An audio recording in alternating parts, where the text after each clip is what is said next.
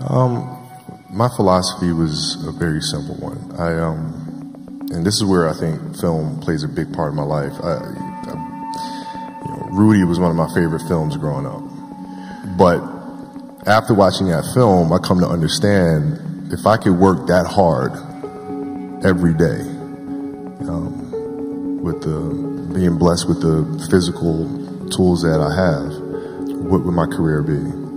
And I made a promise to myself from that day that I was going to work that hard every single day so that when I do retire, I have no regrets. And that was the most important thing for me is to leave no stone unturned, get better every single day.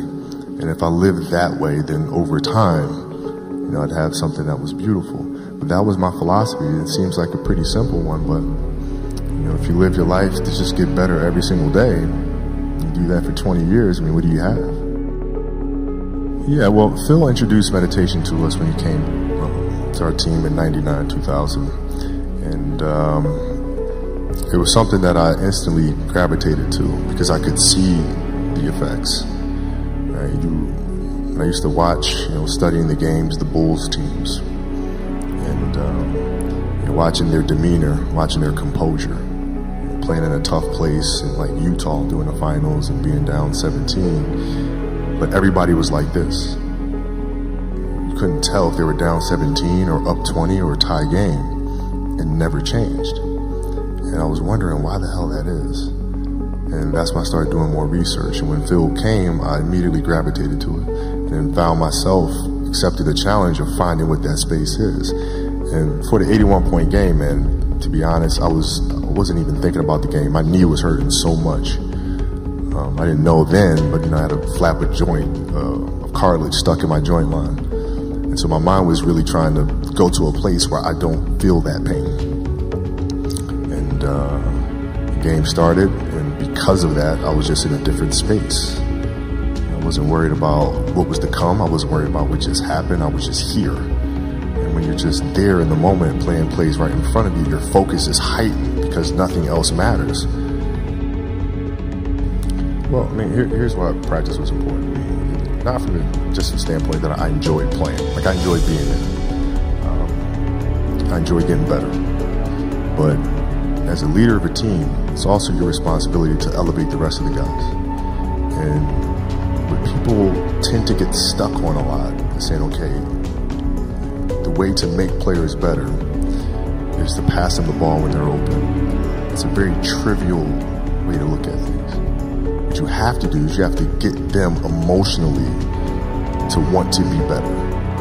You want you, you have to get them to an emotional space where they wake up every morning driven to be the best version of themselves. Right? And how do you do that? And in practice, for me, it was a chance to, to drive them, to challenge them. Right? If they're and this is where you have to know your teammates because if it's late, we just had a back to back and we had practice the next day, and you show up guys don't feel like going through the motions, don't feel like practicing. It's important to know each and every one of them individually, personally, because then you know what nerve to touch. Some guys, it's like, okay, come on, let's, you know, we can do this. That'll get them going. Other guys, no. You got to figure out what button to push. You know, Pau was always Spain. If I tell them how they lost in a gold medal to us and how they're going to lose again, how I'm going to beat your ass in practice, just like I beat you in a gold medal game. Oh, that, oh, he'd hate that. He'd hate that. But that's what practice was. You have to drive them. You absolutely have to. And if practice is more intense and harder than a game seven will be, then a game seven will be easy. But if it's not, then that's when teams start folding and capitulating.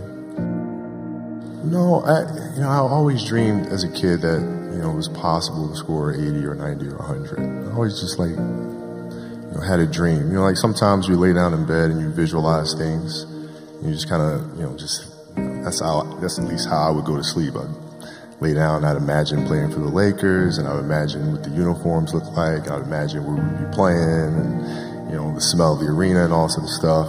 And I would see myself, you know, getting hot, you know, and, you know score ten straight points, and then. But in a dream, like why would you ever interrupt that? Like you're not going to have a dream and be like, okay, and then he misses his next six. Like it's not going to happen. So you just keep dreaming and dreaming and dreaming. And before I go to sleep, I'm like at 120 points, you know? And so, and so when you grow up, downloading that into your brain over and over and over. And then, you know, that summer, I made a thousand shots a day. A thousand, right? That's on top of weight training and my conditioning. I made a thousand shots, and they weren't just shots. It were shots that you saw in that game. They were specific shots. I mean, it was coming out of the corner, going to the pinch post, footwork in the post, coming off the screen. It was very specific. So when you download that into your system and you go out in the, the, in the court and you're just executing things that you've done thousands of times before, and you have that dream, then that becomes possible. That would be the way you would express it. Sure. Well, no, I mean it's it's you know that's the trick, isn't it? It's, it's finding what you love to do. When we talk about hard work all the time, it's like you know, man, if you got to get up every single morning and remind yourself how hard you need to work, you probably need to choose a different profession. You know, because that shouldn't be there. I, I wake up in the morning excited to get to it. You know, if I'm not training, I'm missing it. I'm not watching a game of basketball. I miss it. I, you know, there's no place I'd rather be. And if you have that feeling, then you're truly doing what God has put you on this earth to do.